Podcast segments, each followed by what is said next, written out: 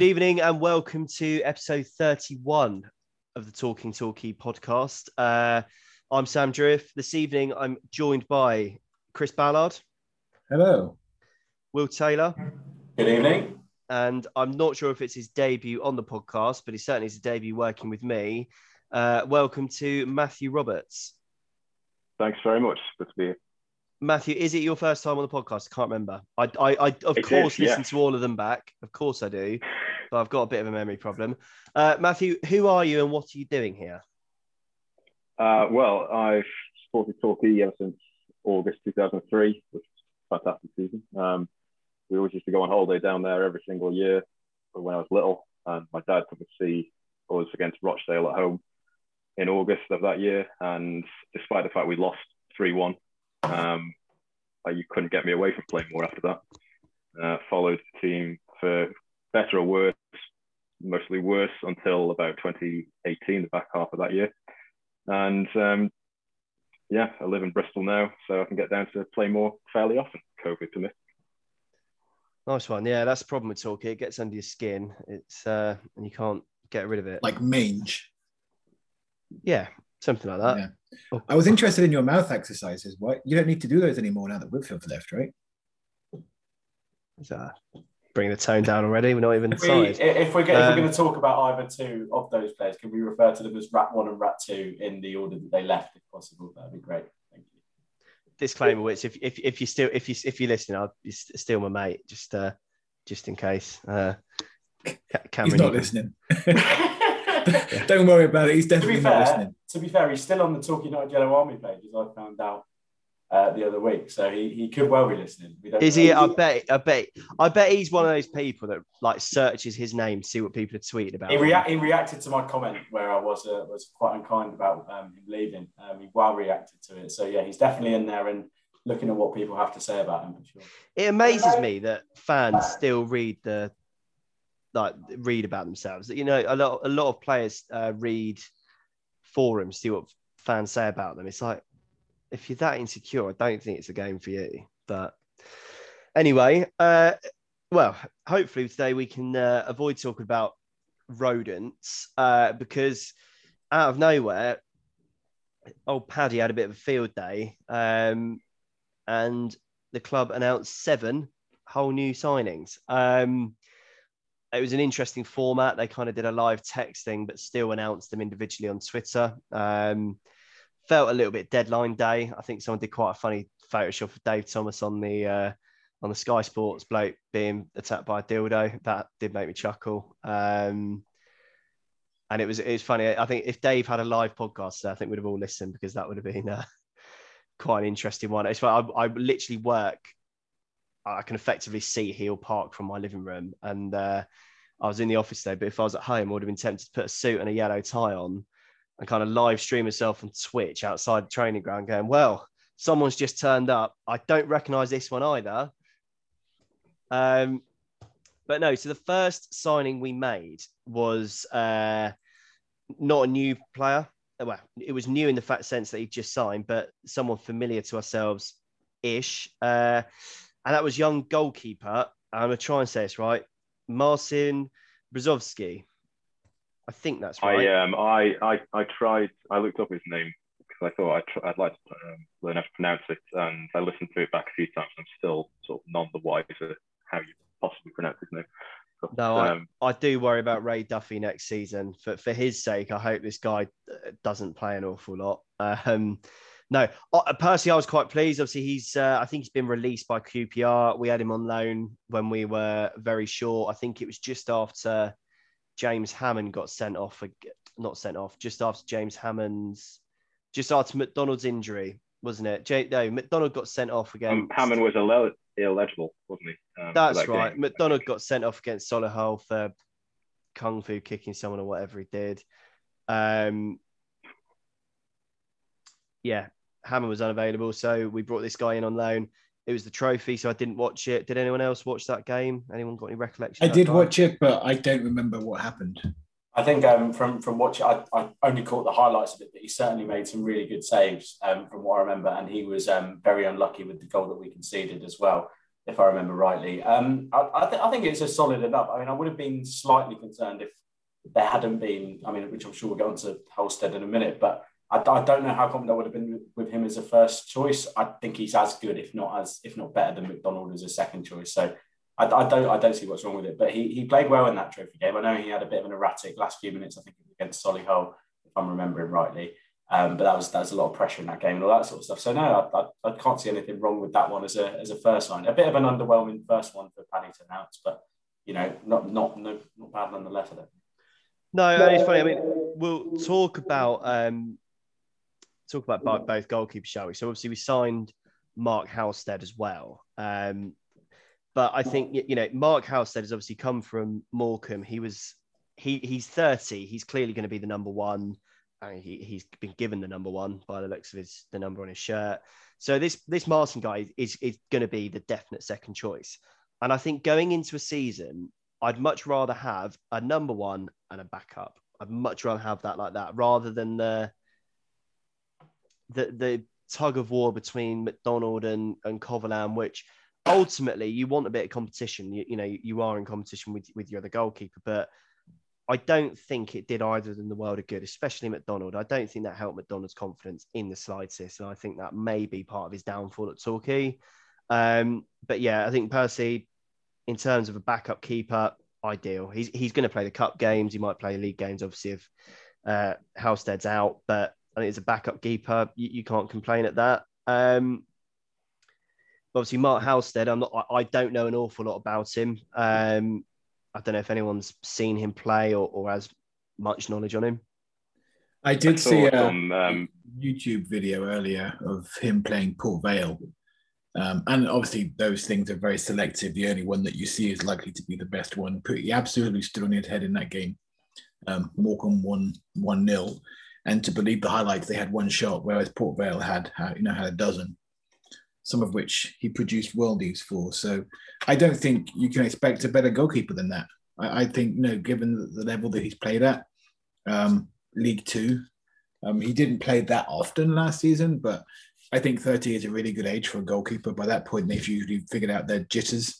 They're not going to come for crosses in opportune times, you would hope, like some of our goalkeepers have in the past. And as you were saying before, I think um, I'm not going to take a go at the uh, chap's name, how to say it. I have asked my Polish friend for confirmation on how to say it, but he's going to be the, the, the number two goalkeeper um, with him being younger. I would expect him, if he doesn't move on, to step into the number one role in a couple of seasons.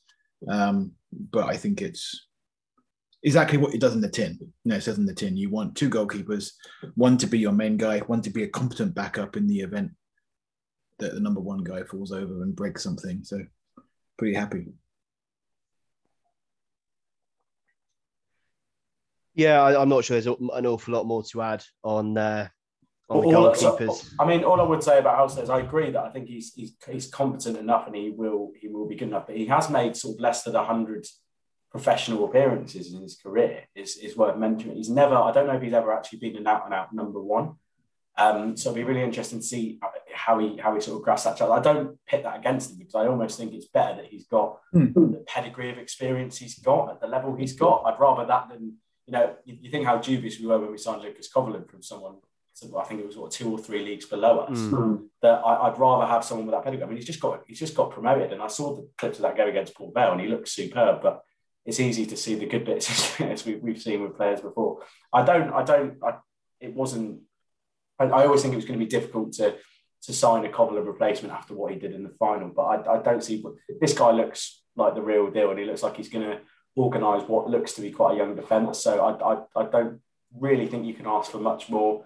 And hopefully he's finally seeing this as his chance to be number one um, and, and sort of, um, you know, grasp that with both hands, so to speak. So yeah, I, am fairly happy with it. I think it's a really good, it's, a, it's good to finally have that structure back over first choice and the second choice goalkeeper because I think it hindered us over the last couple of years, having flicking between Covolan and McDonald. I do. I yeah, think it's, it's it's a it's a player who um, you know he could bench warm at know, some League Two club for the rest of his career if he wanted to. I don't know if he's kind of wages that he'll be on with us, but I'll take any player who you know, sees Torquay as an actual opportunity and who wants to play for us rather than just um, rather than just coming here and getting you know, some money before you retire. Well, that's the that's thing, exactly isn't it? it you, you know, you, you get, you know, ultimately every keeper at some point is going to move from being a backup to go and be an established number one. Now, he looks like he's played enough league games that he's got that proper league experience. And, you know, let, let's be honest, if he was released by Morecambe, you know, one of the references Gary Johnson would have taken on was from Derek Adams. Now, I can't stand Derek Adams. I think he's an absolute bell end. But at least, um, you know, Derek Adams w- wouldn't have given him a bad review, and then Gary Johnson signed him. Get Derek and Derek Adams is a professional manager. He he he'll give an honest opinion. So, you know, ultimately they've all got to step up, and sometimes your very established number ones don't quite work out. Look at Ryan Clarke. You know, I really liked Ryan Clarke. I think he was, he, by all accounts, he was a top bloke, but he didn't set the world alight for us, and he'd been the number one at clubs like Oxford for most of his career. So, you know, good luck to him. Obviously, we have got a new goalkeeper coach coming in, I'd assume, after Phil Osborne's left. Um, I won't comment on Osborne. Um, I've, I, I, think maybe he was a good coach, but I, I've, I've known him per, personally ish in the past. So, you know, good. Yeah, good I mean, I, yeah, I think, I think with, with, I, I probably slight. I don't know what your what your experiences are of him, Sam, but I thought he did a really good job with both with both Cobble and McDonald. So he, um, you know, was, you know, whatever it may be about him, I think I mean deserves a little bit of credit for for the work he did with Cov, definitely more so than McDonald. But yeah, no, it'd be be a loss. But obviously, there's Gary Johnson has his reasons for this. Of course, yeah. I think because it's the thing with Phil Osborne that I always found interesting was he's never been a, a, professional footballer or with a football club. He's always just had a goalkeeper school. Um, and it's just for keepers that, that he runs. Um, so I wonder if, you know, getting someone in who is a goalkeeper coach or has being a pro, if that probably might add something to the dressing room. I, I don't know if I'm on the right lines at all there, but no, it's not like you say, it's good to have the goalkeeper situation sorted, you know, a number one, a backup going into the new season and knowing who the number one is. Because I think it helps the goalkeeper's confidence. It also helps the back four you know the back four needs because every goalkeeper's got a different style. Um, so signing number three was a centre back. That was a, a, position again that needed addressing. We only had one registered centre, well, one senior registered centre back in, back in Joe Lewis and uh, Louis Slough, the youngster. But I, I, I still think it's probably a season too early for him to be considered as a kind of first team option. Um, so that's a guy called Ali Omar, who's come from Barnsley. I think he was involved in their under 23s mostly. I've got absolutely no prior knowledge of him. He, looks quite big. I wouldn't want to get in a fight with him.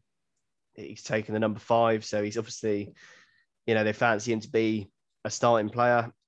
And for me, importantly, he's left-footed. You know, Joe Lewis, who's obviously going to be the other starting player, is right-footed. At least you've got that balance in the middle. Thoughts? Yeah, I mean, no one knows too much about him. He hasn't even got a Wikipedia entry, although I may change that myself this evening. Who knows? Um, the fact that he hasn't played a huge amount at the, you know, in, in league circles is not that big of a deal. I don't think he's only 22. I did find it interesting that two championship sides have signed him. You know, QPR signed him and then Barnsley. Um, he did make a match day squad for Barnsley back in January. He didn't get on, but I still think that's a sim- a signal of people feeling that he has potential at least. Um, so yeah, I think it's a good signing. Uh, again, I, I, think when we've been talking about signings or prospective signings in the past, we've always said that anyone who comes in, and we'll talk about this again later, has to buy into what Johnson is selling. Um, and given that we believe they're all on permanent contracts, they all must have drunk the Kool Aid, which I realize as I say it is a very American phrase, so I apologize. Yeah, you um, me. Yeah. Um, is that the like? Pow- is that like the powders that they put into water to make it a fizzy drink? It's basically that. But the reason that it's a, a phrase is that uh, there was a cult leader called um, Jeffries in the Congo or somewhere. They took a bunch of Americans there, and he killed them all by making them drink poison Kool Aid. So that's very much become uh, a phrase in the United States about drinking the Kool Aid if you believe the same thing as the guy giving you the Kool-Aid. Anyway, got off track.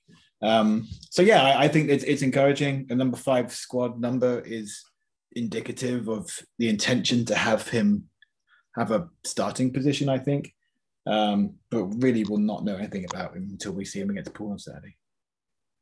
I imagine that we'll sign at least another centre back, probably a right back as well, on loan, probably in the next few weeks or maybe an hour before kickoff on the first day of the season. Hopefully, we can get Sherring that. But if it's if it's a case of having like Lewis Sherring and this bloke as a backup, I'd take that any day of the week. He looks like an absolutely enormous bloke. Um, I mean, you're not going to stand much chance of battling uh, from a corner with with him. So uh, yeah, fairly pleased. Yeah, I mean, I, I, I the world alight. I mean, I, I, think an even big, even bigger signing than than Ali Omar was probably the, the fact that we've got Joe Lewis again next year. I think that's probably what what makes it even more impressive. But he, he seems, I mean, like I said, we're realistically not going to know a lot about him. He's not done a lot in the professional game, has he? But why? There's no reason he can't. We, we didn't know a lot about Carl Cameron before he signed for us, or, all the other players that, that have gone on to do really well. I mean, Sam Sherring was just a kid on over a ball if we knew nothing about, and we're all clamouring for him back, aren't we? So there's no reason he can't be there or thereabouts. And he looks huge. Like he looks massive. He's going to be a nightmare to play against by the looks of things, especially when strikers in the National League can be so physical as well. So it, the balance is perfect. A good right foot, a really good right foot centre half in Lewis, and hopefully a really good left footed one in in Ali Omar as well. I don't. It looks like a, a perfect sort of centre back partnership. Obviously, we won't know until we see them play properly, but I'm happy enough with it. I think. Yeah. No, completely. As, um, as long as he has the uh, much vaunted and ill-defined Torquay DNA, then I'm perfectly happy with uh, whatever Johnson can see. Likewise, I mean, I, I completely agree with it with everyone. I mean, it's one of those. These players have to, who come from the academies, have to start their careers somewhere. Um, and you know, being at a, a big club like Barnsley, hopefully it's a good upbringing. And uh, yeah, I'm looking forward to seeing him play. Uh, I mean, side note, great haircut.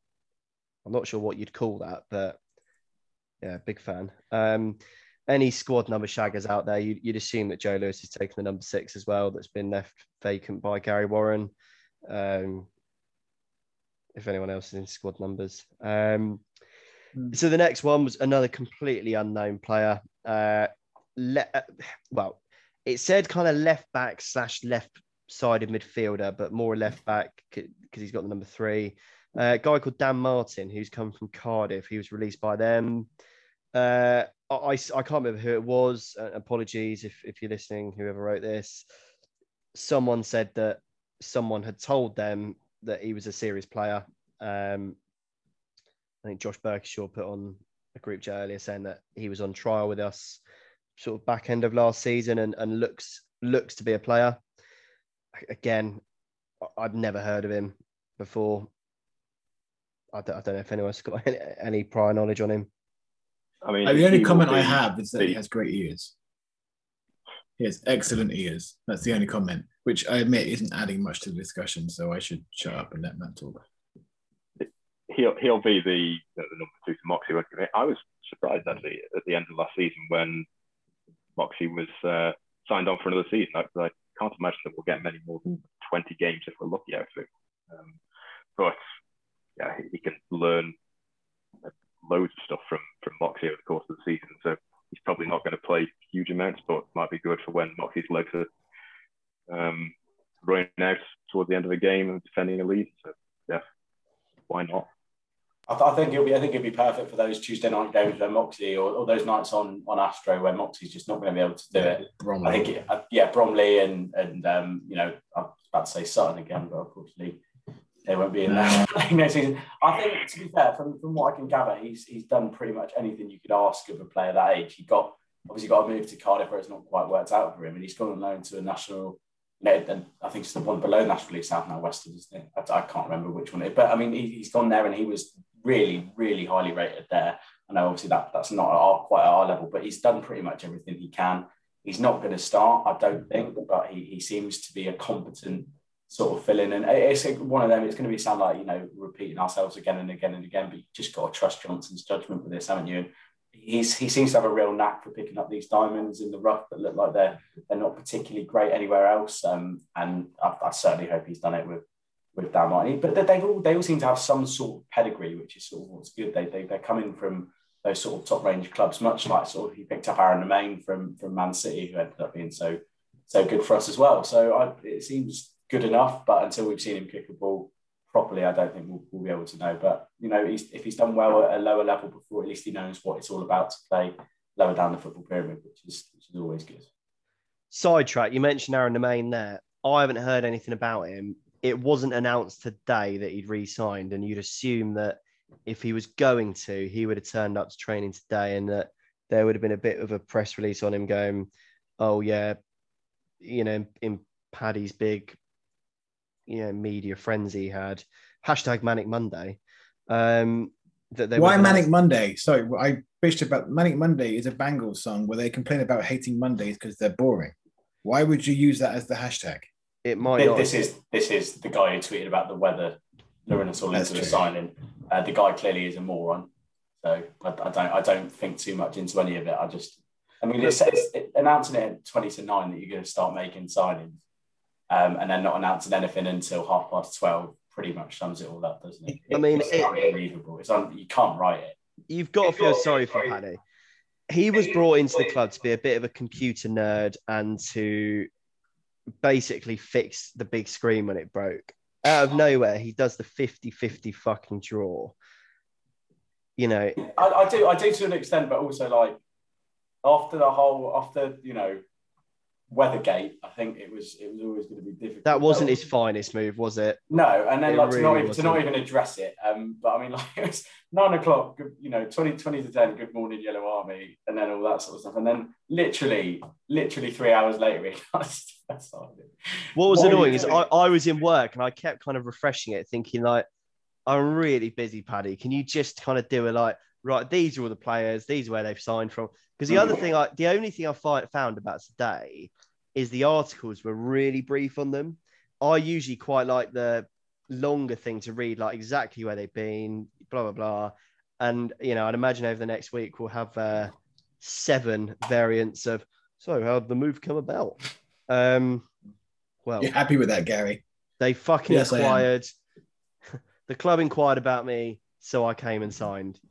Yeah, and oh. Torquay's a great place. It's really nice down here, you know. And, and, and what sort of player are you? Oh, this guy. Well, I'm a left back. I, I defend and sometimes I get forward. I mostly use my left foot, but you know, if the gaffer nothing, wants right. Nothing will ever top Psycho Janners, will it? Is it? Uh, I just love scoring goals. Goals for the gaffer. um, right. Signing number four was probably uh, four, five, number five. Mm, signing number five was probably for me signing of the day, and probably the biggest surprise when it was mooted that we were going to be signing someone from Colchester. I think we all assumed it'd be Paris Cowan-Hall because he was the one who'd had injury problems. Obviously, had a good pedigree and and on paper a really good player. But you know, he'd been at Argyle, he knows the area. I think we all assumed that Paris Cowan-Hall was going to rock up. When someone gave me the nod that it might be Tom Lapslie, I thought, I'm not having that. Someone told me last night. I thought, I'm not sure that's going to happen. I didn't know an awful lot about him, but I knew the name. I think if you if you recognise the name of someone who's at a lower league, League Two club, and you're not thinking of it for the wrong reason, you think hey, they've got to have something about him. Um, but yeah, Tom Lapslie, who's been at Colchester his whole career, uh, he, he signed. I'm, I'm led to believe he's quite a kind of hard-working, combative midfielder. I think he's probably a definition, but by the looks of things of what I've read, definition of a box-to-box um, tackles. Uh, on the, I looked at Colchester forums, their tw- Twitter fans. They were all looks like they were all pretty shocked that he didn't sign on, or that they did at least didn't offer him and they thought he'd go to a League Two or League One club. I think they're quite surprised he's taken a step down to the conference, which hopefully is a good thing. And if he's that good, I pray to God we've got this guy on a two-year contract. I mean, he's not he's not played regular football for the last couple of years, though, has he? And I think that's probably has he not? Okay. Like he, he has to an extent. I think he's been there or thereabouts. But the season they got relegated from League One, after that, that those three years he played pretty much every game for them, and that's sort of where he's got a lot of um, he's known for. He's best known for, I think, for scoring the winning penalty against Tottenham in the League Cup a couple of years ago, um, which was really already cool. a hero for me. which is great, great for him. Obviously, I mean, I knew him. I knew his name as well. So his younger brother, I think, plays for for Mansfield, who I got the two names confused of. Um, very much confusing Chris earlier. Sorry about that, mate. Um, but it was it was. Um, I, I, I think I genuinely think it could could well be signing in the summer, like across the whole National League. It's a real, real coup. It's the one I looked at today. I wasn't massively inspired by the rest of them, not in a disrespectful way. I just didn't know much about them. But Johnson predicted that. But he was one I looked at and thought, this is a serious, serious. It's exactly what we need. We've got two really good creative midfielders in Little and um, Little and Lem- Lemonheigh-Evans, obviously, among a couple of others. And obviously, Asa Hall he's not getting any younger. He'll probably he might struggle to, to play as many games next season, or even, and even then, I think I think um, Lapslie offers a completely different sort of element. I, I, genuinely think it's an excellent signing, and it's only it's really going to help our cause in midfield. I, I, genuinely think you look at our three or four midfielders. I think you go you have to have a real look in the National League to find a better midfield three than the one we're going to play this season, judging by this bloke coming in. I really do. Yeah, I, I think you're right. It's it's a you know, I think at the moment it, off the back of last season's form, Asa Hall was probably the first name on the team sheet um, for me. At the moment, this guy probably partners him, but then you've still got, you know, Armani Little, who in the last, you know, towards the end of the season really showed his form. And if he can stay fit through preseason, you know, it's easy to forget that we've probably got one of the best on the ball players in the National League in Armani Little on his day. If he can stay fit and really build on last the, the end of last season, and then you've got Connor Evans, who, okay, plays more kind of between the midfield and the and the striker. But if you count him as a midfielder, yeah, I think you're right. You you you do well to find a better a club with better uh, uh midfield options. I'm not quite sure what the dynamic in midfield will, it will be this year because we've got well, spoiler alert, so Lolos, Lolos now, um, who's presumably going to be up front in it two with Wright. Then do you have Evan, Evans behind those two, and and then Hall and, um, and Lapslie? I don't know where that would leave Little because we know he's not a winger from the past season. Um, yeah, I, I, don't quite know how. It's, it's a great problem to have. Too many brilliant players to play in midfield. That's it's not a bad thing at all. Um, what would what would you say is the best option to have at the moment. I mean, I would see Lapslie as someone to replace replace Randall, not necessarily being the same type of player. But you know, obviously we're not getting Randall back, so they need someone to make up the numbers, and that's being a bit reductive on what I think Lapslie can bring. Um, I would be really interested to see if we do play with two up front, given that we only really have two up front right now. we only have Wright and Lolos, I know we have Kosheda, but I don't think he's going to play that often. I suspect we'll still start with Wright alone, certainly in the first few games of the season. Um, that's my cat. Sorry, Matt, Matt hasn't seen my cat yet, listeners, but everyone else has. Um, oh, sorry. Yeah, I'd, so I'd add, I was just going to if if Danny Wright is fit, Danny Danny Wright starts. You showed last season when he when he starts, he scores. You know, for me, yeah. I would like to see two strikers just because I like to see more goals, but you can't deny that it was effective last year. Um, I think Wright's success last year was in part because of the wingers that we had. And I know I've spoken about this in previous podcasts. Nemane and Whitfield pinging them in was very good for him. We probably won't have either of those. So I know we'll get to other signings. I don't know if we'll have the ability to provide the same ammunition for Wright next season. So if that is the case, then maybe we do start with two strikers in each game. I, I would. I imagine that. Um, I imagine that Johnson's plan last season was probably start with two because he would have had Nelson with with Wright. Of course, that went horribly wrong. Yeah. quickly. Yeah, I mean, I, yeah. I think he, le- he learned a lot about what Danny Wright can do, though, can't he? And I think Sam's right that if if he's fit, he starts. He's he's that good, and I think he. I don't think he'd have signed on if that wasn't the promise. He's been very vocal about that. That he's not at an age where he's he's not really doing it for money now. He could go to Gloucester and probably pick up more money from them than he could for us. I think he's doing it because he wants another promotion. He wants another crack at it. And if he wasn't promised game time, if he's fit, I don't think he'd have done it. But that being said, I don't think he can play Saturday, Tuesday weekend like like he did last season uh, before he got injured. I think that's you're asking for disaster for, for another long term injury, which essentially crippled our season, didn't it? So I, I, think Lolos is the perfect replacement, which I'm sure we'll get onto, but I, I can't see him playing. People don't know he signed him yet. I can't. That was a secret until now. Spoilers. I can't, see him. I can't see him actually um, actually starting two up front. I think when you've got that that good midfield as well, to be dropping one of them to play a two up front where you could potentially injure one of your best players would be would be really dangerous thing to do. Unless he's going to go and sign Tshimanga or Nicky Maynard later on in the window, I, I just can't see it, and I can't see either. He's not going to sign any of those. yeah, no, and we're not signing right. Kane either. Yeah, you're, you're you're absolutely right. I mean, the thing is with Danny Wright, if you can manage his game time well, you've got him for the season, and you've got what 15, 16 goals a year. Problem last year is Andrew Nelson was injured, and this is pure speculation, but I think probably was put on furlough towards the end of the season because he clearly wasn't. You know, I, I think I don't think he had the best attitude. yeah, to all intents and purposes, seemed a bit of a knob as well. Uh, from what I heard through potentially one of the rats.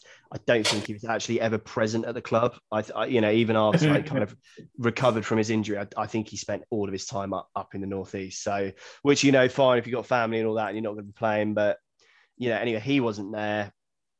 Josh Umerah was literally there just to kind of fill in the gaps for those two. He wasn't brought in to be the backup to, to Danny Wright. So, you know, that's why Danny Wright had to play so often. Um, obviously the next signing we had was um, a, a, winger, Keelan O'Connell.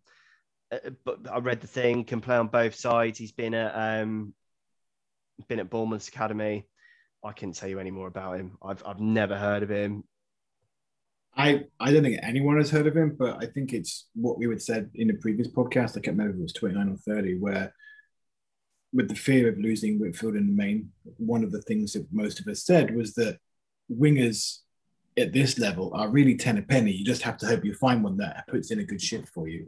And this is one of those guys who could be a world beater, or he could be you never see him again after one season. So I do like that he's committed to the Danny Wright style of hair, though. Yeah, um, hopefully, hopefully he doesn't picture. bleach it as blonde as Danny Wright did in yeah. the final because that nearly blinded him. Yeah. So um, yeah, I, who, who, can tell? Yeah. Bournemouth is a good pedigree that he was there. They have a good track record of bringing decent players through, so that's positive. But who knows? I, I, I think he's. I think it's a good signing. I think you know we you, like we look at they, there's obviously a very strong relation there, isn't there? You think of all the players we've had on loan from Bournemouth. Sherring was brilliant. Frank Vincent, sort of half a rat who's gone to Notts County. He's obviously he was superb when he was on loan for us. Bit part player, but I thought every time he played for us, he'd give it 110. Um, and that's all you can ask. And there's clearly a strong relationship there that I don't think we'd be signing a player from there if if um, if you know, they weren't any good. And I certainly trust Johnson's Johnson's judgment with with Keelan O'Connell playing on both sides is invaluable. I think, especially you know with, with, how he changes formation and all that sort of stuff. And no reason this this kid can't be go, on to be as good as Whitfield. It is a complete gamble because you just don't know what you're going to get with wingers at this level, as, as Chris mentioned. But there's no reason he can't kick on and and and be a good player. And I mean, it really is as simple with this as National League wings. If you can beat a man and put a ball in, then it'll be brilliant. It really is as simple as that. Yeah, yeah no, quite. Um, yeah, oh, it's one of those, isn't it?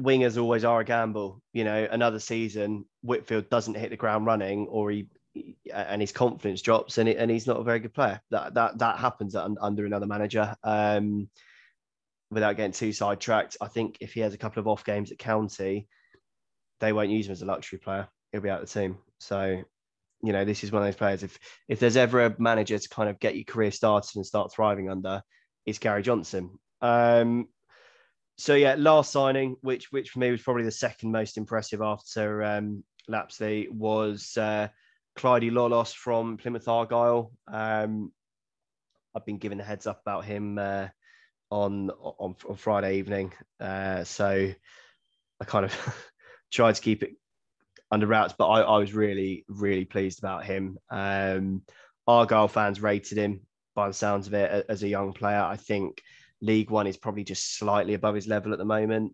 Um, he looked very good when he came, when they played us a couple of years ago in pre-season. Scored a good goal, and for me, is probably the perfect person to deputise and, and learn from Wright. I thought it was quite interesting what the Plymouth Motor, what Ryan Lowe said about him. He, um, it was almost as if he was torn about letting him go. He wanted to keep him, but he recognised that he needed game time. Couldn't offer him that at Argyle, so reluctantly let him go he said oh, he could easily start in League Two, but uh, well, he's chosen to come to us. I was quite excited when I saw we signed him because we were linked to, or rather, there were some rumours that we were going to sign him.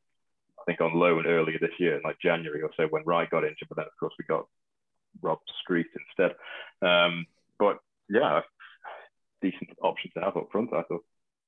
Yeah, I don't know anything about him. I do remember him scoring for us in that preseason friendly a couple of years ago. I think we ended up winning in the end.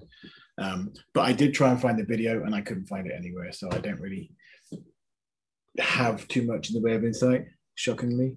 Um, but it, you know, it, it sounds like it's the kind of signing that you want the club to see. He's not going to take too long to settle. He presumably he's already living in the area, so he's not going to have to buy a house or find somewhere to stay. So he should be able to hit the ground running. I, think it's a classic one where he's, um, you know, he's he's, ha- he's obviously happy and settled in the area, like you mentioned, Chris, and it's a it's a logical step. It's a, you know, I, I do think it's odd that, you know, I, I agree with what Matt said in the sense that it might be more likely to be a two, in that it's a big step down to take for limited game time. So unless he's been promised something, that would that would be my only sort. That's my only sort of worry with it is that he's he must have been. It's a really big step down to take to be second striker. Um, so unless they're not planning, you know, whether they think the Saturday Tuesday schedule is too much for Danny Wright, which realistically it probably is. And you mentioned those grounds like Bromley, that's just just just can't risk Danny Wright on on grounds like that this year. Um, and you know, especially when it gets boggy in the in the winter as it will do, that's that's even somewhere you don't really want to be risking Danny Wright. I think that's probably what done him in the Oval game is it was the pitch was a little bit heavy and probably didn't help his hamstring, which he obviously struggled with quite a lot. This this guy seems good. I remember I remember him scoring that goal, and I sort of always thought I knew he was always on the radar. And I, I also read what Ryan Lowe said, and he did genuinely seem like you said a little bit torn, and it was it's really interesting to see that Johnson obviously moved quite quickly in picking him up. But uh, I, my only worry is that I don't know how happy he's going to be with with the game time, and I don't know how, what what effect that's going to have. But it must have been a conversation they've had to, to some extent. Um, I've, I've, heard from from various sources, just a couple of people I know Plymouth, that his attitude hasn't always been the best. But whether that's just because he was so frustrated at a lack of game time there, it, it sort of got the better of him. I don't know, but obviously that's the last thing you want is anything like that affecting the changing room. But I, I don't think anyone's going to unseat Danny Wright after the season he had last season and how important he was. So really interesting to see how that plays out. I think, but to all intents and purposes, I don't think you'll find a better second choice striker in the league if he is going to be a second choice striker. I think he will be. He will really. Like, I mean, you look compare that having him to Josh Umerah, and they're two completely different levels of player from from what I've seen of him. So that I'd agree it's the second most exciting signing. I'm just slightly worried about how it's going to play out. I think. Yeah, I yeah, think it'll be. I think it'll be interesting because, you know, he, he's not signed to come and sit on the bench you know you don't you don't if you've been at a league one club you don't sign for a conference club to sit on the bench. So he will have his eyes on starting but you know there would have been that of course there would have been like you say that conversation where they've said look excuse me we've got a really good experienced number nine who is arguably the the best at this level for what he does. As a number nine target man of all the clubs and games I saw last season, that I don't think even you, you is it John Rooney who's at um, Solihull, who's on about five grand a week or something.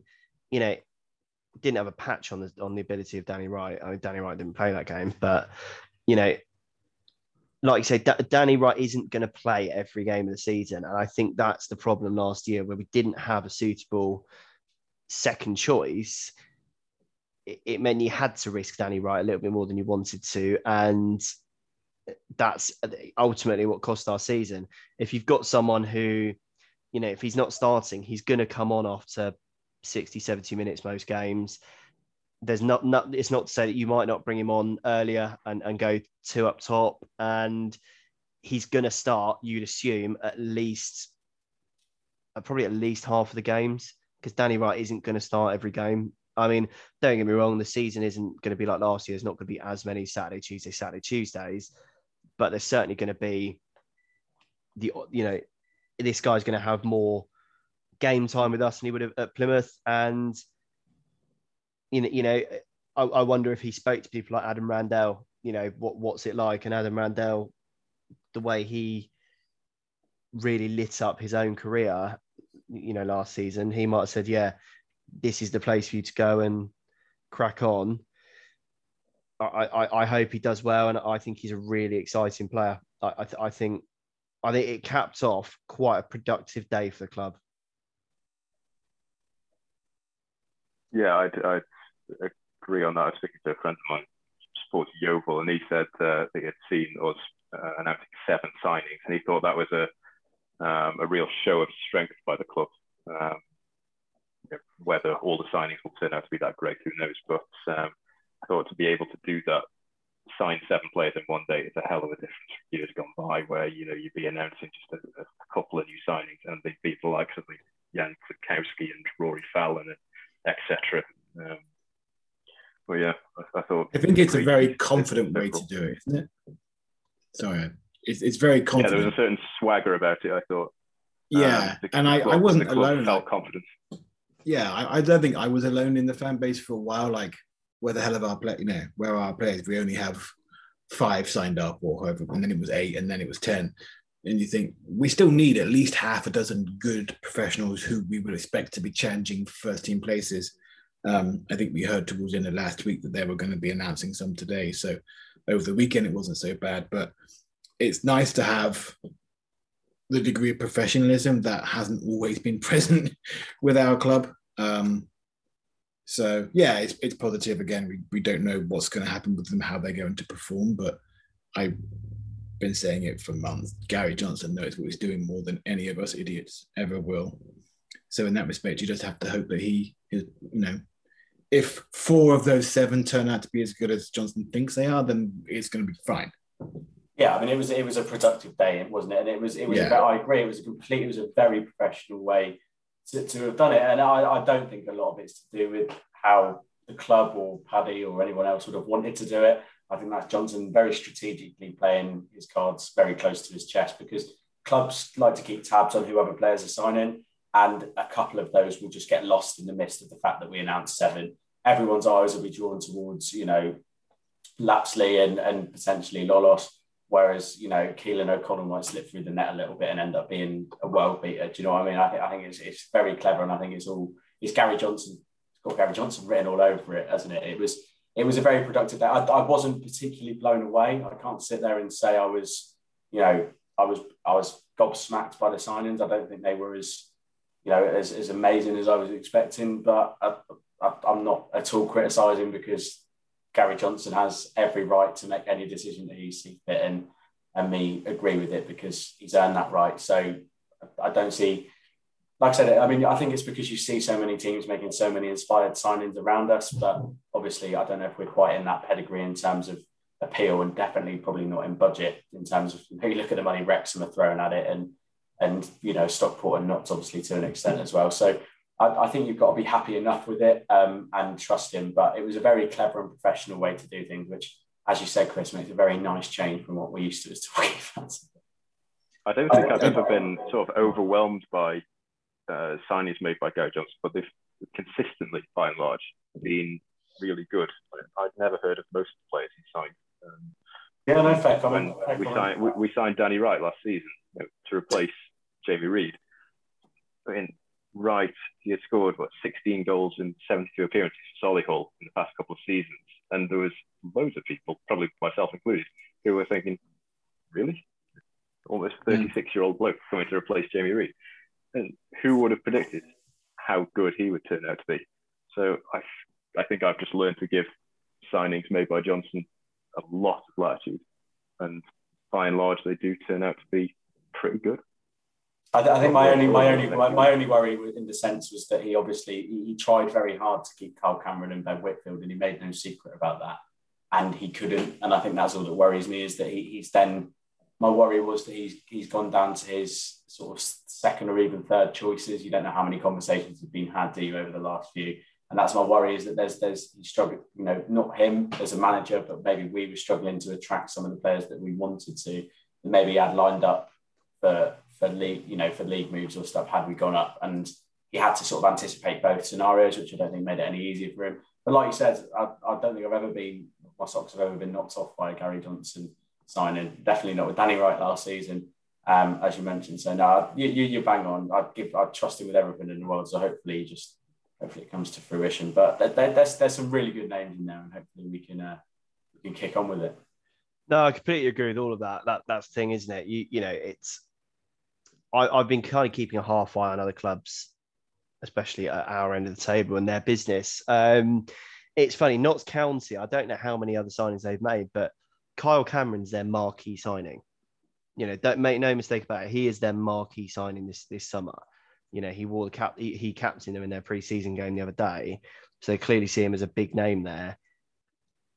He, he was our third choice centre back for probably half of last season, and you know they played him on the wing in the playoffs. I, I wonder if that was okay. It was obviously a bit of a game plan and a tactic, but if it was also that kind of trying to make him feel like he was still a big part of it, even though he wasn't starting in his position. Uh, they signed Frank Vincent, who would all agree was a good player for us. And if he turned up here, none of us have sniffed, uh, you know, turned our nose up. But is Frank Vincent better than Lemonheigh-Evans? Absolutely not. Um, would we need someone like that? No. This Tom Lapslie seems like more of the type of player that we needed for that to fill that gap. Um, Wrexham, you know, with the big Hollywood money, the TikTok sponsorship, they've brought in. I can't decide if I'm really underwhelmed or if I'm impressed with their signings. You know, they've signed players like Jake Hyde and who else did they sign the other day? It might have been another striker. They they signed players who are competent at this level but aren't world beaters. You know, Jake Hyde isn't he he was at Woking in the Conference South and you know couldn't get in the team ahead of Greg Lewis. Um, he was at Halifax last season and wasn't pulling up trees. So I'm not, you know, Wrexham have got a good manager, of course they have, but they've they've got kind of gone for that National League experience. Um, the only club that's really kind of impressed me in terms of signings is Stockport. I mean, you know, they've brought Scott Quigley in, uh, Ben Whitfield, obviously. Um, but there's always one club every year that throws a lot of money at it and it doesn't work. There's too many big names, too many egos. it takes a takes a very good manager to manage that many good players. You know, look at look at the amount of managers that sort of struggled at Man City, that, that, that struggled at your Chelsea's. I know it's a different kettle of fish, but those managers that just cannot handle that many big egos. So I think the fact that, like you say, we've done it all today, and a lot of them will slip under the radar for other clubs. You know, you wonder how many other clubs might have been circling around these players. You know, I know, I know, it's easy to say that we haven't attracted big names, but Lolos and Lapslie, I think they probably get into most squads at this at this level. You know, maybe not Stockport because they've got so many attacking options in terms of Lolos, but there's a lot of players that um, sorry, there's a lot of clubs that probably would have taken both those players. So I think it's a real statement. And uh, what's worth noting as well, that's probably all the permanent recruitment we're going to do this year. But we've still got loans to come in. Now, if you look at the last sort of three seasons with Gary Johnson, uh, Saikou Janneh, he brought in on loan.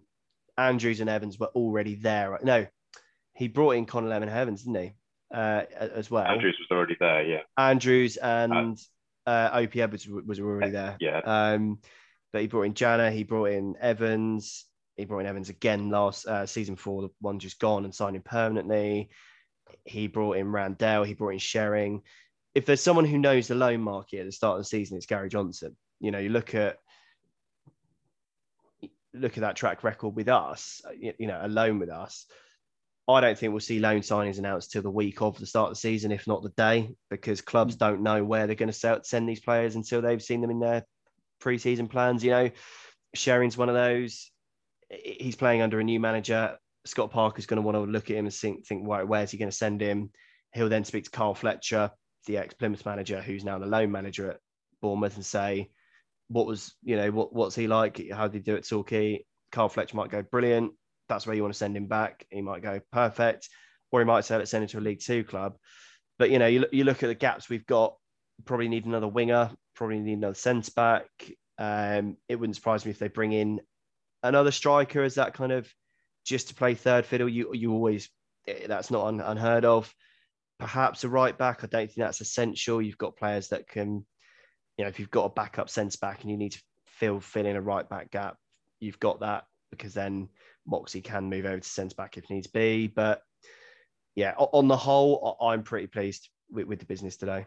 Yeah, I mean, I think I think it's worth noting as well. Any players we do sign that um, permanently are going to be the, the better ones, if you know what I mean. I think because there'll be players that have become available that Johnson has snapped up, if you know what I mean. The ones mm. that he maybe didn't think were obtainable, um, that, that are still probably holding out for a football league club because there's probably still quite a few players doing that that are free agents, still negotiating, holding out for a football league club. Uh, and if that doesn't come to fruition, where better to go than, than Gary Johnson at Torquay when you see what he's done for Cole Cameron, Ben Whitfield, and several others? Do you know what I mean? I, I think there's a track record there for players to look at who don't get moves into the football league and go, why not? You know, I think he, he sort of did it to an extent with Billy Waters, didn't he? Um, where obviously I think Billy Waters was playing out his options for quite a while before he signed for us. And I know obviously he didn't end up being quite what we hoped, but I still think he, he offered a lot. So any so and uh, there would I think there might be one or two more permanent signings, but it's very very dependent on if they get snapped up by other clubs. And I, I if it wouldn't surprise me to see uh, one more big one because it's the sort of thing Johnson would do to, to just gamble on a player who, who hasn't quite got the move they wanted. Well, it, it come off for, for him, and you just never know. Do you? you just never it's, know. it's it's funny. Yeah, now, now, that's what I was going to say. Now with Dawson in midfield, I, I, I'm I'm not having Noonan anyway. I, he, he's not played proper football for two years. I'm not not having him, but I'm not. I wouldn't personally kind of be, you know. Uh, no, he gets in that. He gets in that team. I just don't think he takes a ninety percent pay cut to be in that team. That's no, quite. Um, but it's it's funny. The name that was that was floating around for quite a while was um, Nicky Maynard. Now, to my knowledge, he's not signed for anyone. I did see. I think someone pointed out that his son has signed for Crewe, like in their youth academy. Whether that means yeah. anything in location, I'm not sure. But he's not signed for anyone. Gary Johnson signed him at Bristol City. He probably played his best football under Gary Johnson at Bristol City. It's not. I'm not saying it's happening. I'm not saying it's not happening. It wouldn't. It wouldn't surprise you though, would it? If you didn't have a club a week, if you didn't have a club a week before the end of the season, if Johnson went just come down twice a week, train once yeah. a week and come down for a game and do it. And it, it wouldn't, yeah. you know, and it, if he was in that situation, he couldn't be afford to be asking for top whack because he hasn't got a club. You know, I mean, I think I think he will be snapped up, but what, why not? I don't see what. But that's the sort of thing I mean that Johnson will do. Is this is a, he's not hedging his bets with these players he's signed. He, if this is all we get, then that, that's fine. He's happy with it. But he'll he'll be looking around and keeping his eye on many many things. I guarantee you that. This guy, this isn't his first rodeo. In fact, it's getting towards his last rodeo, and he's certainly gonna he's certainly gonna be keeping his eye on a lot of things. I think, but. I mean, it's, it's good enough business, isn't it? And it's it's great to see us finally make some signings and have something to be excited about looking forward to the new season. And something to talk quite. about for our podcast as well. That, that's nice, nicely gratifying. I, I, I echoing what everyone said. I think it's good business. Um, I did see a tweet this morning from a Notts County fan who is an aspiring sports journalist, uh, saying that he doesn't really care about Torquay's signings because whoever cares about them. And I'm like, fucker, your your team does, because you're the one signing them. you got you got he who shall not be named, and there was some suggestion this week or over the weekend that Nemane has a medical there on Wednesday. I don't know how true that is. Um, three rats, that would be incredible. Three rats, but yeah, I I think coming to a Gary Johnson club, not necessarily specifically Torquay, but coming to a club that's run by Gary Johnson, I think holds a lot of cachet at our level and the division above. And if someone can show that they've had a good season under Gary Johnson, that's a stamp of approval for other clubs. Um, and that also goes back to what we were saying just now about you know potential loan signings. You know, sending sending someone to Torquay for a year under Gary Johnson has to be worth more than sending them into whatever Notts County could be this season or whatever Stockport could be this season because their situations are so fraught with danger. You know, I think there's a salary cap in the National League in the season after this one. So if Stockport don't go up, they're fucked. And I think I have the best squad in the league. I think the way things are, they were probably worthy favourites for the title. But we've seen it before. How many teams have spent big money and done nothing? And I could quite easily see a situation in which Notts County, Wrexham, and Stockport don't have the same manager at the end of the season that they started with. which would be fantastic. It would be, be brilliant.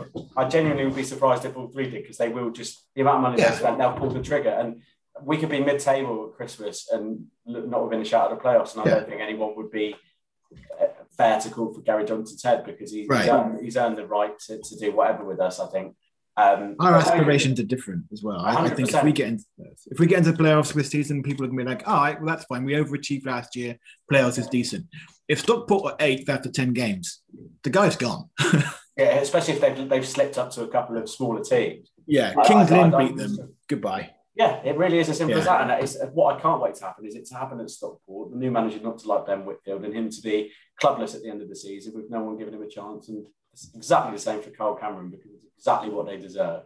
So hopefully that happens to both of those. But but ultimately, they, I think this is why this is why it annoys me. I think they've made a mistake. Is it's it's a short term thing what they've done, isn't it? It's a short term fix that they think they've done. When in reality, their, their long term future was, albeit maybe we weren't offering two year deals, their long term future was so much safer at Torquay. It really was, and they, they, uh, I really no, I, I, genuinely think it was because even though you can't offer them a longer term deal, are you honestly telling me if Whitfield had a bad season next season, Johnson would release him? I don't think he would. I think he'd, he'd I think he'd work on him and make him get him back to as good as he was for us. And um, and the same with Carl Cameron. So I, I although maybe financially it's it's not, and you know security wise in terms of having a two year deal, that's obviously part of why they've moved. They, they might find themselves falling out of favour with new managers. That's a very plausible situation to have for both of them, and that's that's not something that would happen here. That's that's the point I'm making. Yeah, no, yeah. I, I completely agree because you look at um, take Whitfield for example. He is if you're not doing brilliantly, he's a luxury player. You know, he's not the sort of player to get. He never really tracked back and defended, but you didn't expect him to. That wasn't his job. But if he seems like the sort of player, and he said it in an interview with the National Obsession podcast, which is brilliant. Anyone that doesn't listen, you should do. Um, but he said it then, like Gary Johnson always stuck with him. A club like Stockport won't stick with someone if you're not on form. They will, they will drop you, and it will be a much harsher fan base to please because they are, they're aware of the money that's been thrown at it, and that's what I mean. There's always, you, you. I don't know who manages Stockport at the moment. I know it was Jim Rusk. Simon Rusk, Rusk. That's it. Yeah, yeah. yeah. If Notts or Stockport aren't top or there or thereabouts come Christmas, both uh, Rusk and uh, Burchnall, they, they'll be out of a job because, like you said, so much money being thrown at it. And like you say, Chris, they will be in big trouble with the salary cap. You know, there's a lot of players that they're not there for the love of Edgeley Park. They're not there for the love of Nottingham and the Trent. They're there for big cash. That's what they're there for. Um, and it, it's funny. You look at you, you. There's always a there are always clubs that throw money at it, but we've got a manager that has won promotion from this league countless times. He's won promotions from other leagues countless times. He knows what kind of team you need to put together to have a chance. Now, you look at the players that have stayed, and I think that is the fact that Evans and Lewis were there on two year deals is I mean that's incredible. That that gave us you feel like you start the season with a boost anyway. But you've got two brilliant young prospects there who are probably in their positions, arguably the best at that in the league. Certainly Evans. I don't think there's a better on the ball player and a better attacking midfielder or kind of number number 10 in inverted commas than than Connor Evans at this level and probably the, the league above as well. Um, but you look at them, you've got you've still got that experience of Asa Hall and Dean Moxey and Danny Wright. And then you've got these new lads coming in who are all exciting. And you've got that mix of new players, but also quite a, an established group. You know, Andrews been down here for what, four, th- three or four years now. Same with Asa. Moxey's local anyway. It, it's a perfect mix. Johnson knows what type of players you need to win promotion. I'm I, am i am certainly looking forward to going to Poole on Saturday to see what what a few of these lads look like and, and how they start to gel. That's the exciting yeah, thing I about don't think season. That, um, yeah, I mean, we're not going to be. I hate to say it, but I don't think we'll be challenging the title again. Maybe I'm just being pessimistic, but um, the kind of quality that what the other teams have got, unless they implode. Um, but I, I, would take you know, seventh place or playoffs right now if we get even half the excitement that we got in the season just gone, and we're actually allowed to go and see, then I just want to go and see football again without any real restrictions or anything at the moment. Um, so I, I can't wait to get down to Poole on Saturday. Hopefully the weather's decent and um, see the new signings and see what they're capable of. Cool. I think that probably rounds up everything. Um, it, uh, like, like, Chris said, it's nice to have some uh, sort of topic to discuss and. Uh, yeah, interesting to see what happens. And and like I say, looking forward to seeing uh, seven people tell us how the move came about and what type of player they are by the world's worst interviewer. Hopefully, Dom Me does it all and does a proper job. Dom, if you're listening, thank you for doing a proper job. Um, Paddy, if you're listening, uh, Will can point you in the direction of a university. Um, thank you. I've, thank you for listening. Uh, thank you to Chris Ballard. Thank you. Thank you to Will Taylor. Thank you very much. And thank you to debutante Matthew Roberts. Thanks very much. Cheers. See you soon.